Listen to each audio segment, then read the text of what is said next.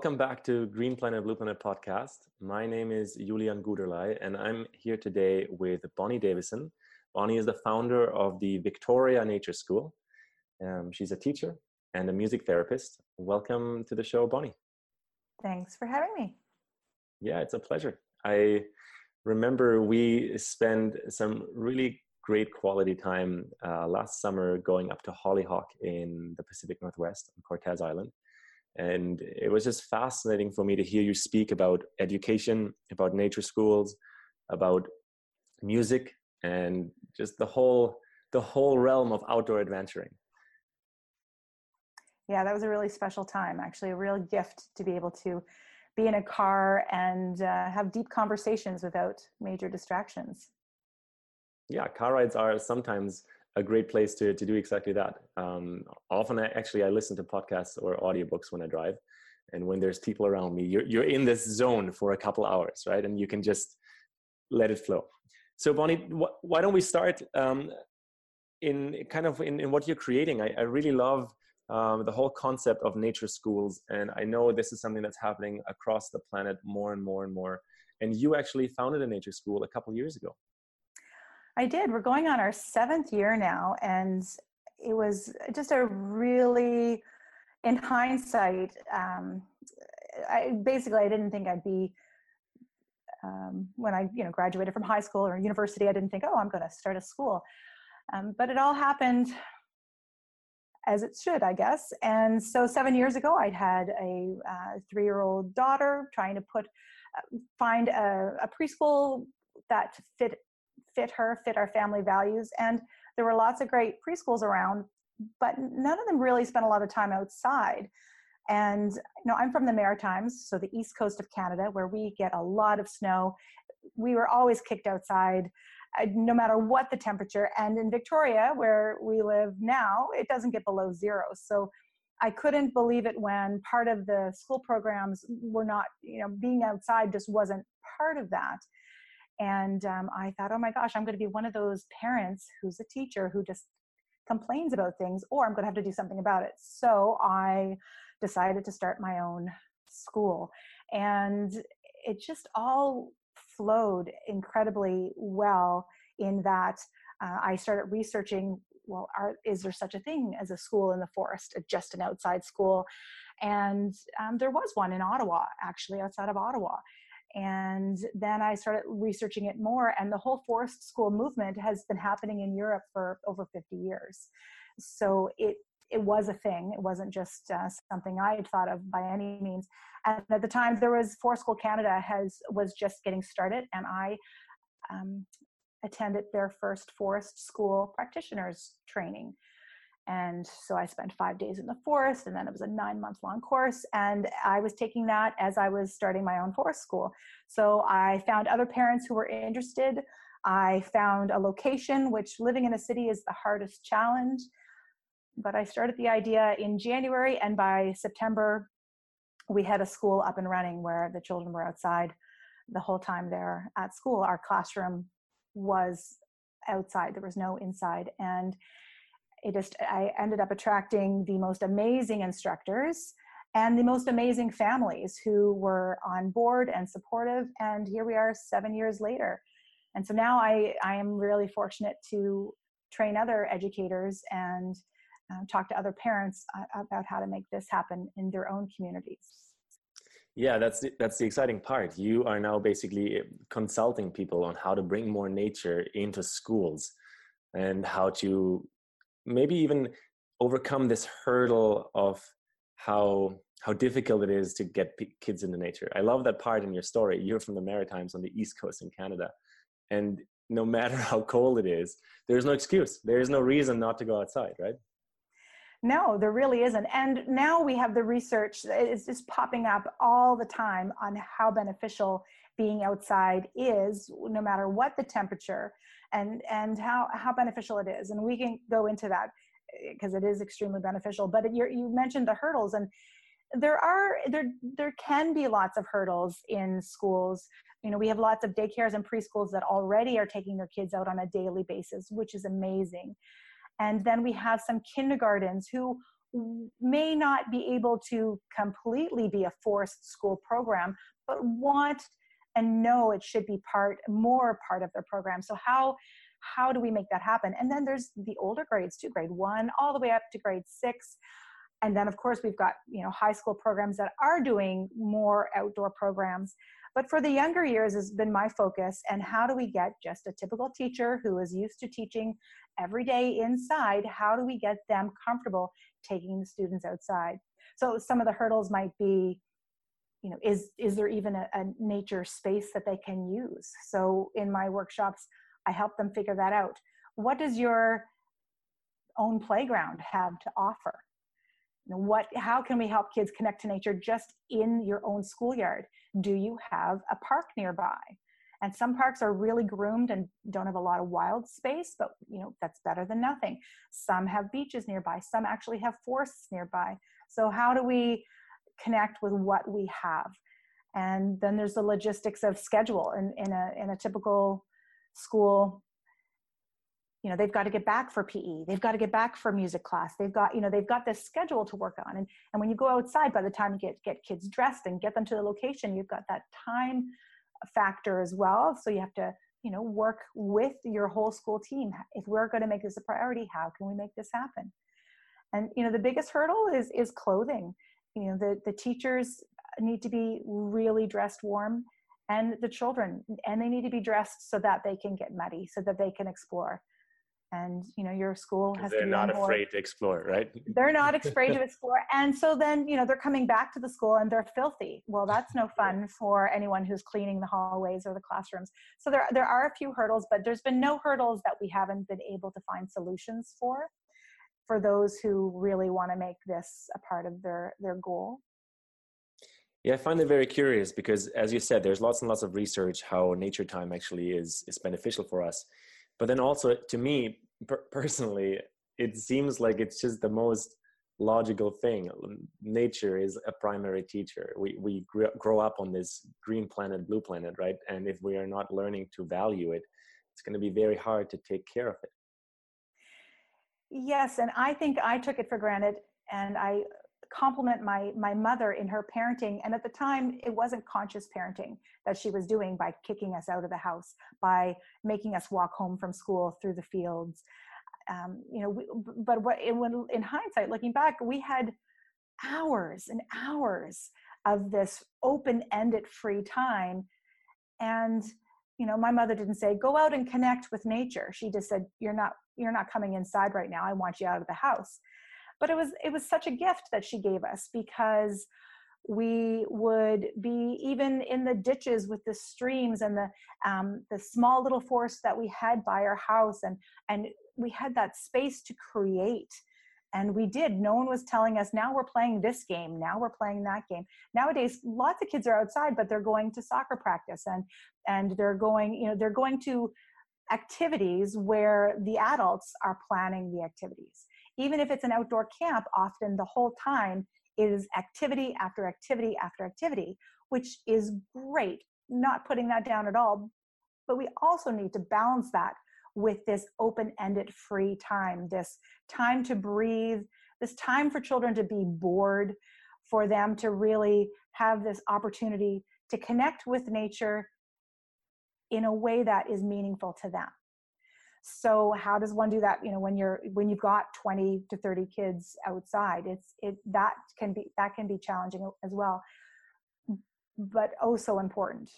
So how did that start in in your first year? So the victoria nature school is exclusively outside is what you said correct?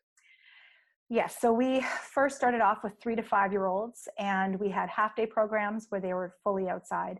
We had a full day program where we where we would end up at a local rec center because you know it's not boot camp. We want the children to feel comfortable and warm and cozy. So we did have a rec center that we could go to for nap time if it was needed um, and uh, an, an indoor space if we needed to. So you know it's not idealistic for a full day outdoor program for small children unless you have a shelter unless you have a you know a yurt or a place for them to come into. You don't want them to end up hating being in nature because they've been soaking wet and cold all day. So it, it is finding that balance. and then it was um, the Forest School philosophy that Forest School Canada promotes. Um, we're a big fan of at the Victoria Nature School, and the the two main ideas with that is that it's child led. So that's a very you know catchy phrase right now in education. Oh, it's child led, it's child directed. But what that really means is that the educators are giving children the time to explore the, the time and the space. So you have the space is important, the space to connect with the land. An open field is really often not enough. You know, they need things that they can climb and dig, and you know, some wa- a stream, a water, some some type of water would be ideal. But how can they? Um, how can those educators provide them with that that space, but also the time? so without scheduled without okay here's your mud kitchen and here's your this without anything that's pre scribed as, as you know this is what the function of this toy is. So you have you might have piles of rocks and piles of logs and trees and dirt and and sticks and you know all these loose parts. And then you're just giving them the time to explore and connect. So what we found at the victoria nature school is that some children would actually go off by themselves and sit by a tree and start digging or lie down and look up. Others would want to be social and would create a game of some sort. Others would start climbing a tree and be you know, adventurous with their physical self. And so we found that the children's interest was just popping up naturally because we gave them the time and the space for that to happen. So child led needs that time and space. And then the second part of the Forest School philosophy um, is that you're returning to the same location, the same piece of nature, so that it really provides them with that consistency of connecting to the land. So you have lots of programs that are all about hiking and going to visit different parts of nature, and that's great. But when you get to spend consistent time in one space, you see it through different seasons. You see it um, in a different light every day or you get to know it and have a deep relationship with it.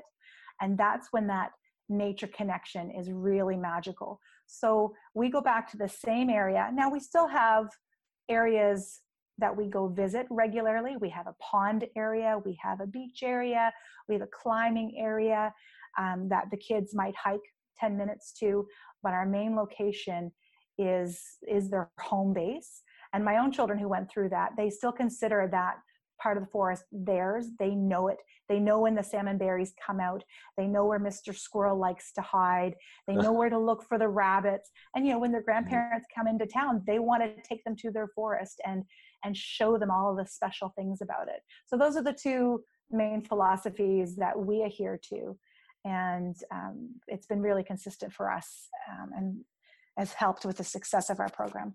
Powerful. I really appreciate you talking about time and space. I think the same goes for adults. And often when we talk about education and children, we can very much kind of just reflect it back into our adult uh, environments.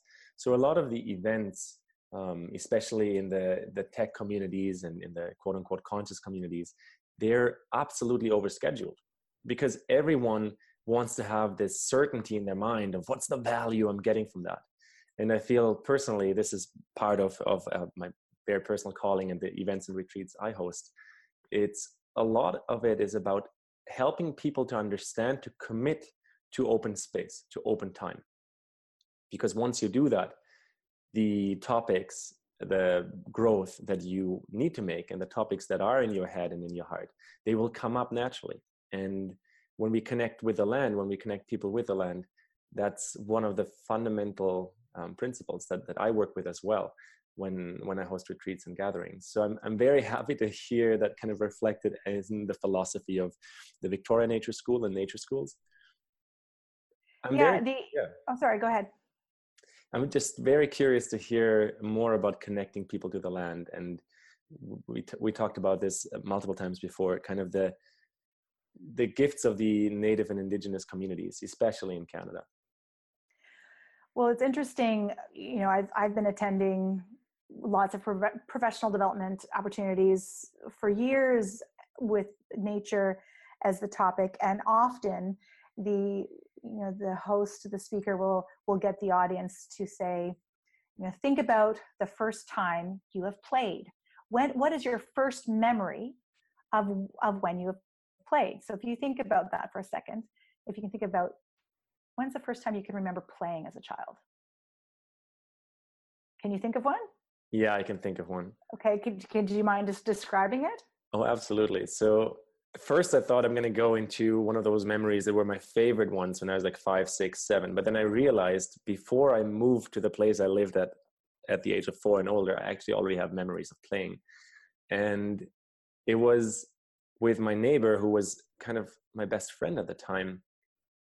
In the backyard it was a very large backyard especially for a three year old and my sister and riding a bicycle and falling and trying again. Just this resilience of, of this clarity of play. When you're a child it's, it's like learning to walk. There's no child on earth that gives up learning to walk. You fall down a thousand times and it's just so clear to you that this is what you're going to do because everyone else around you is doing that. So for me it was in this backyard that actually turned into an open field um, in the area of munich in germany. Um, hopping on a little bike and believing that my sister uh, was holding and guiding the bike at the back so I wouldn't ah. fall off. And then at some point I turned around and she wasn't there anymore and I was still riding. So, Do you remember seeing an adult around in, in that memory? No, I mean my sister was kind of like an adult for me. I was three and she was seven, so right. she, she was a big person, right? Yeah. So there's two things. There's two things about that memory. It, your memory is of you outside, and you know you with a sibling and no adult supervising no adult hovering right? And so in the past maybe the past 10 years uh, this this exercise i've been um, involved with lots of times and a lot of the audience probably 90 to 95 percent um, 10 years ago would raise their hand and say you know yes that memory is outside. Yes that memory has no adults around but what I'm finding now in the workshops that I do, and a lot of it is with young new teachers, that is not the that's not the case. So the generation that's coming up and now teaching our children, they don't necessarily have that experience of freedom, that freedom to learn without being supervised, that freedom to learn outside. So the it's it's changing, and this is why the work that um, forest school educators and being outside and, and all, all that is so important because even now our educators are um, haven't had that experience or they either either haven't had that experience or have forgotten and they need to reconnect. So a lot of the work i do is helping educators and parents remember the value of connecting start for starters and then remembering or finding new ways that they themselves can connect. Because we're you know we're, we're, we think it's so important for our children to connect but we can't forget that the adults educating our children need the support. And how how is that going to happen? Well a lot of the times our educators we need to remember well what is it that for me how do i connect with nature? So i'm really loving exploring helping educators and parents find ways for themselves to connect with nature first and then it's much easier for them to help the children that they're working with connect because they value it themselves first. It's like having a um, valuing music. You know, I, I think teaching music is extremely important. Um, but if you don't have experience knowing music, I'm not going to just go ask you to be the music teacher right? I'd have to give you some skills. I'd have to give you some foundations. So you know we're asking educators to take the kids outside when if they don't have that connection themselves and that deep understanding of the value of it it's not going to be meaningful for the for the children. Yeah absolutely. Uh, so i don't know if that answers your direct question. I think i went off on a tangent there. A great tangent though. I think i can just repeat the question. I think from this place of um, making sure parents and adults remember themselves in nature and also regularly connect.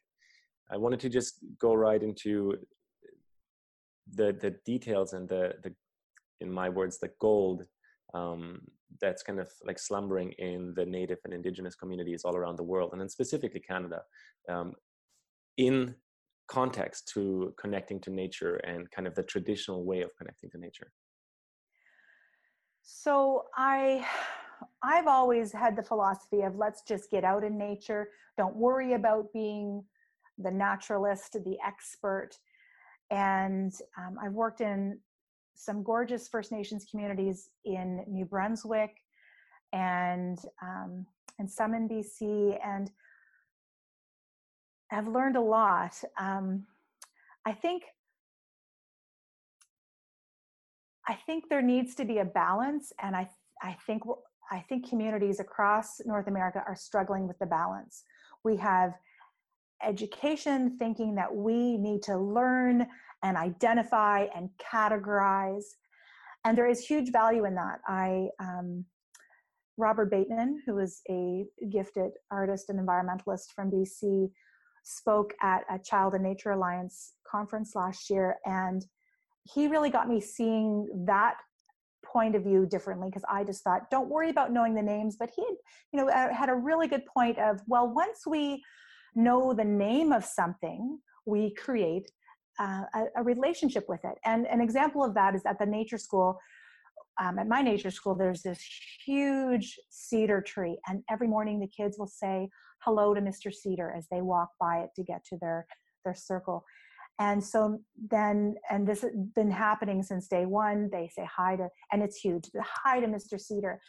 And my two-year-old at the time, um, he was we were driving in the car, and he would start noticing other Mr. Cedars.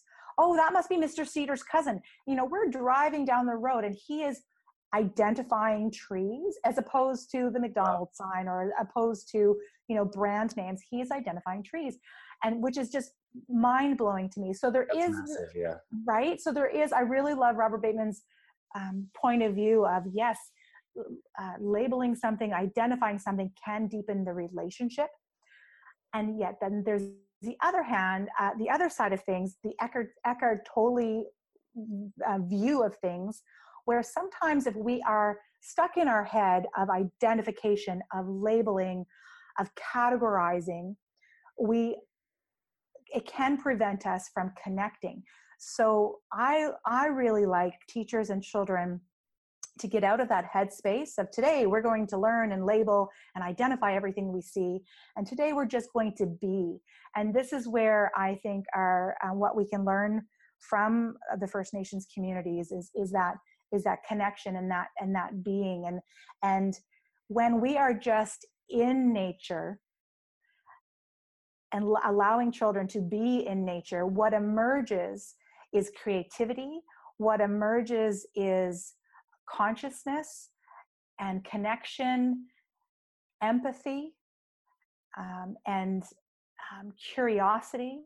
And that is all comes from a different place than the mind, than, than the thinking mind of identification. So if they're climbing and rolling over, you know, a rotten log and they start seeing these these wood bugs and where do these come from and they start following them. They are not thinking about anything but the the the moment at that exact time and that is the gold to me. When they are in the moment they are connecting on a hey this is a this is a living conscious thing. They're not thinking that. They are just being that. They are interacting and in the moment absorbed with the relationship that has that they have just created with nature and again they're not thinking that, they are just being that. So I think the nature school movement needs to expand further into creating this these opportunities for educators and children to be in nature so that they can have this relationship with nature and in order for relationships to happen you need that consistency and you need um, that that time and um, that that routine. Uh, it just can't be it just can't be a one-off, but it needs that that time and space. So how in our our busy lives and trying to get through curriculum, you know, how can we create these magical moments of um, of time and space where children are are just connecting. And they're connecting from from the heart because once they have that empathy and that compassion for something that's living whether it's a tree or even a, a dead log which we know is not dead it is full of life once they have that deep connection then they're going to want to take care of it. Then they're going to see that it is connected to them. Whereas if we're only identifying now, again, identifying might be a path into that connection as well. I'm not saying one needs to happen before the other. I just think we need to be aware of both so that um, whatever emerges from the children, they are having this deep connection. And so that they they they do want to take care, and in order to take care, they need they need that relationship, they need that time, they they need that um, that empathy, and empathy is, I think, something we need to practice and we need to give time for children to um, to grow in learning what what it is identifying it um, yeah i so love that you i love that you mentioned the the word practice because yes. practice is really um, i think it's that's what daily life is i guess spirituality is nothing we do it's it's who we are and we're practicing it every day in every interaction so that that includes being intellectual that includes having having tremendous thoughts and and innovating things. And it also includes empathy and it also includes being with each other and being in nature. And i believe personally i believe um, looking onto the the first 30 years of my life that it's it is all absolutely a practice. So if i don't practice those ways of being then they don't come as naturally to me. And i love i love what you're sharing there well, in, in school, you know, I'm thinking of the, the teachers who might be listening to this.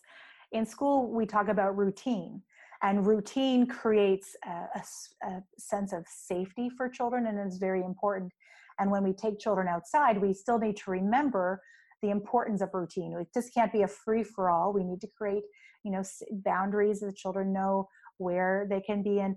But what's neat about being outside in nature those routines can can turn into rituals right? We uh, we have the ritual of greeting the forest or the ritual at the end of our time with our gratitudes and our thank yous. And those rituals um, are pathways for consciousness uh, and what i would hope is that those those rituals become the foundations for children to take with them um, and a way for them that time and space a way for them to explore their their soul gifts. So this is this is the this is my hidden agenda for nature schools. You know what what do we want for children? Like why do we send our children to school? Right? Like what you know why why do we why do we do this? And traditionally i think we think okay well a parents need to go to work. Children need to do something but we send our kids to school so that they can get more education so they can go to university they can or, or a, a trade and get a good job and contribute to society and be happy you know so we have this path and we're sending our kids to school for this path. But that's not a guarantee now that you send you you learn this amount of information you get trained you get a, a job and that's happiness. Like that i think is really changing in our world right? And school is not the only path for that to happen. So for me i want educators and parents to think why am i sending my kids to school? What what do i want for the future of my children? And and for me it's i want them to be able to create healthy relationships. I want them to be able to create community wherever they are. I want them to be able to communicate effectively and um, and yes know about the world and but mine is more about i want them at a young age to start exploring their passions and exploring and and being to able to really understand what their gifts are. And some children it's pretty obvious what their main gift is going to be and and others have have a few but i think our role as educators and parents is to give them the time and space to explore their gifts. And when you're out in nature, it is it happens so much more easily than in a classroom where you have you know you you have stations set up and learning centers but it's not authentic learning space outside in nature you see the kids who are who have decided to do to make um, food out of all the and, and to share it. And you've you you notice others who are organizing everyone else. You can see as an educator these gifts emerge. And then as a gifted educator you can help them recognize it and foster it. So for me it's all about helping kids explore their gifts. And nature is a really authentic way for that to happen. Beautiful. I love that you mentioned the word soul gifts and and happiness. And i want to switch it up a little bit and i want to ask you personally bonnie what does happiness mean in your own words? Well I, i'm sure my definition of happiness probably changes on a daily basis as i grow as a person. But right now i would think to me happiness i i am happy when i feel like i am in flow when i am connected with my soul gifts and i can speak for what i observe in my own children who are 7 and 9 right now. I observe happiness in them when they are immersed in their soul gifts. And you know it's it's um and we see it at the nature school as well. The kids are are playing but that doesn't mean they're laughing and giggling. They're often working really hard. They are in the zone and um, you know they it might be they are collaborating on building this bridge across a stream and the end product they could care less about but they have gotten everyone to lift this huge branch and found have taken an hour to find a way to transport it over to this stream and have found a way to help everybody. Like they are deeply immersed in learning and growing and creating relationships. So for for me that that is happiness. When when when I feel deeply connected uh, to my my purpose and in and in flow, if that makes sense. Absolutely, that makes that makes a lot of sense. I, I love that answer. Another question for you to go into the realm of infinite possibility. Bonnie, if you woke up tomorrow morning and you had a bank account balance of $13.7 billion, what would you do with it? I, ha, wouldn't that be amazing? I've thought about this before actually, and I would just want to continue what I'm doing. So I, I want to empower as many educators as possible to enjoy their teaching, to, to feel like they are on track with their purpose and their flow. So I would want to continue with my, my training on how to, how to get teachers outside, how to connect how to change your education system within the system. And I would want to just make it accessible to anyone who is, to any educator or parent who is wanting to grow in their practice all around the world. All small communities that don't have access to professional development, to growth, I would spend that money on making it accessible and making it um, available so that I could help as as as many people who are po- as possible who are um, wanting to to help our children connect more with nature and their soul gifts to make this world a better place. I know that sounds cliche, but it just reaching as many, using that money to to as to empower and reach as many people as possible. It doesn't sound cliche to me at all. I think there is something so powerful in this answer of right away going to well i think i would want to do the same thing i'm already doing which means you're authentically living who you truly are. You're not waiting for for something that else to happen first. Um, yeah and all, all power to you creating and empowering this like global upliftment in in the education ways and pathways in, in humanity. I think there's a lot of people out there that resonate and a lot of people out there that are activating into a very similar mission uh, Bonnie, I wanted to also hear a little bit more about music therapy. I know this is something that's that's also been part of your your life and um, part of how you teach. Where where where does music kind of come into your life, and then where where do you feel music connects to to teaching? well, for me, music was probably um, saved my experience, my school experience, because it was the one thing I did well. Uh, and so for for me as a child, luckily my mom recognized that, and I had a few teachers who recognized that, and so I did feel like I had something, and because school school was hard for me, and it, you'd be surprised at how many teachers would say the same thing that there's you know there's lots of teachers and people out there who who didn't love their school experience. And uh, that has fueled me to help change our education system because our children spend a lot of time at school you know a lot a lot of time. So how can we make it more joyful? So i didn't want to be a teacher at first so i thought let's explore music therapy. And i loved working with children with with special needs. Um, I worked lots with children with Down syndrome, and for some reason, children with Down syndrome have this direct connection to music that it's just um, so beautiful. And I ended up working at a school for the hearing impaired in Vancouver with some really gifted teachers and was able to explore music and helping children learn how to speak. So that was really fascinating for me. And then um, when I started teaching, I still was using music as a way to connect with children. So, music therapy is really powerful because no matter what the outcome you're trying to do, whether it's help someone with trauma, with speech, with relationships, it's music is a really quick window to connection. And so I used music as a, as in my classroom quite a bit.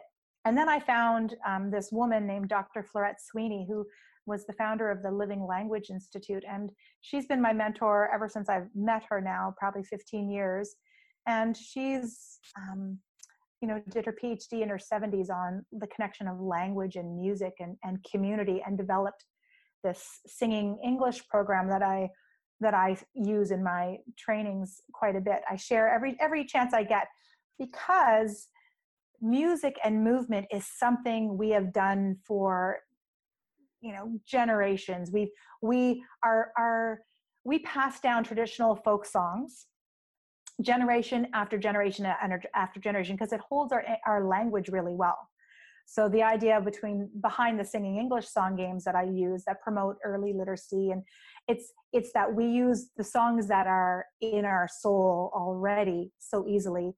And we use that. Right now we've got kindergarten teachers just handout after handout after handout and that's how they're teaching kids how to read and write and that's just not really natural way of learning. If you look at children the best way they love to to learn and to be is moving. They love to move. They learn through moving. It's such a natural thing and they and they learn through music. So the combination of music and, and movement is such a natural way connection for them to learn to read and write. So that's why i'm so in, I'm, I'm so in love with using song games uh, as a way of, of teaching.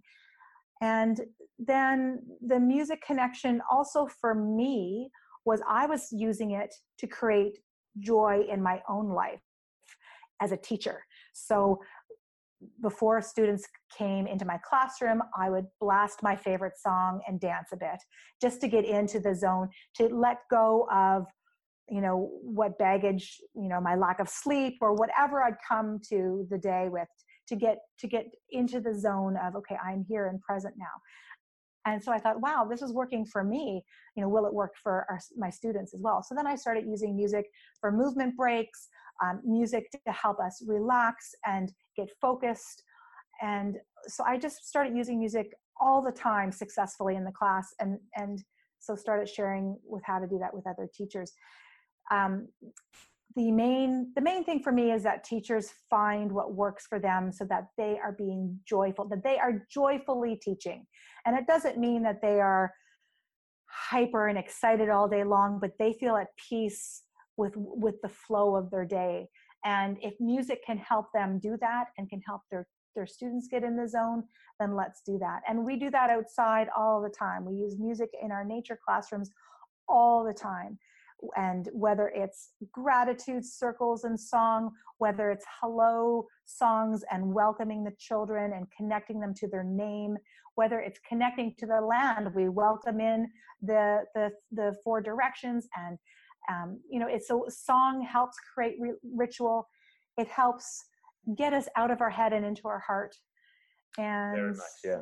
yeah I, I use it i use it all the time and, and i just think it's really powerful and not to be forgotten fittingly you and i um, spent this this long weekend uh, in hall at hollyhock at a workshop with one of my teachers philip moore uh, that was titled lines of song or song lines and how song lines connect through the generations and not just through the generations but also communities right? And you said it like songs if it's folk songs or traditional songs or even modern songs they they connect communities and they connect communities quite powerfully i i love that.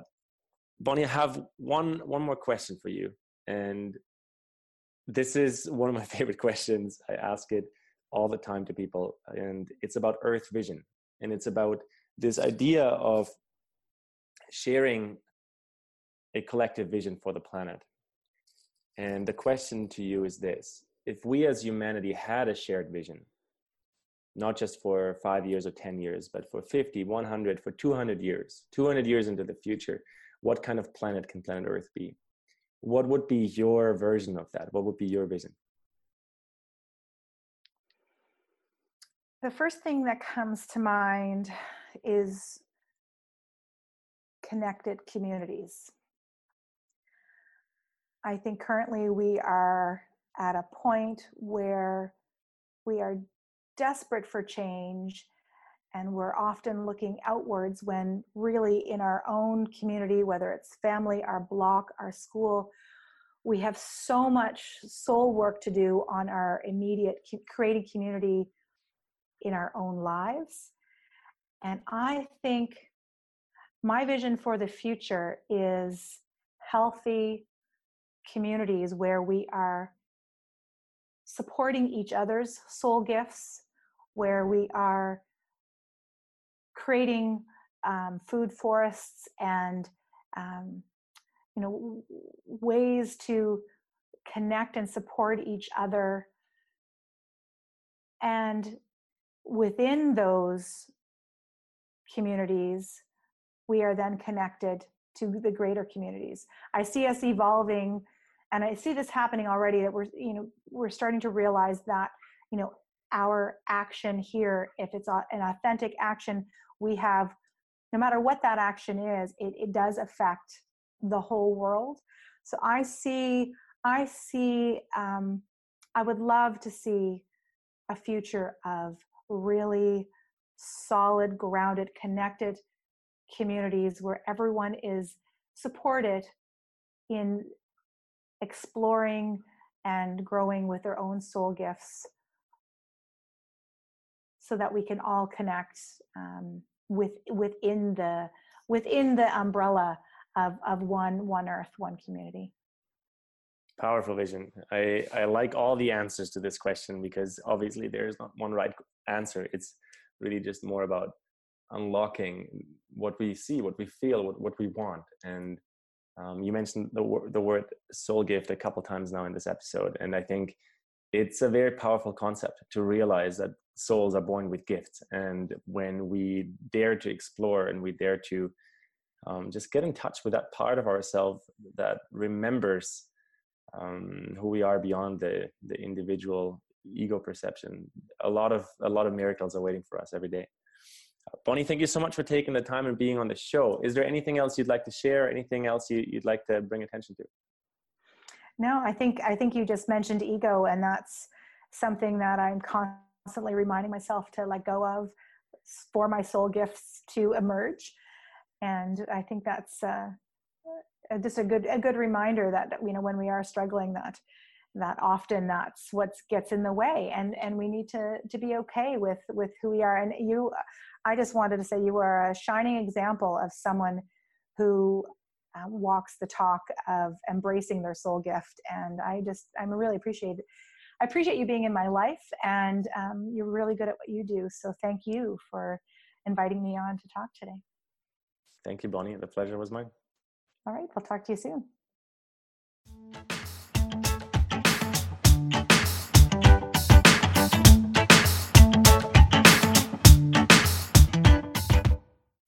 Hope you too enjoyed this episode of Green Planet Blue Planet podcast, diving deeper and displaying what makes planet Earth worth living on and who are the creators, what are the projects that create this resonance across the world.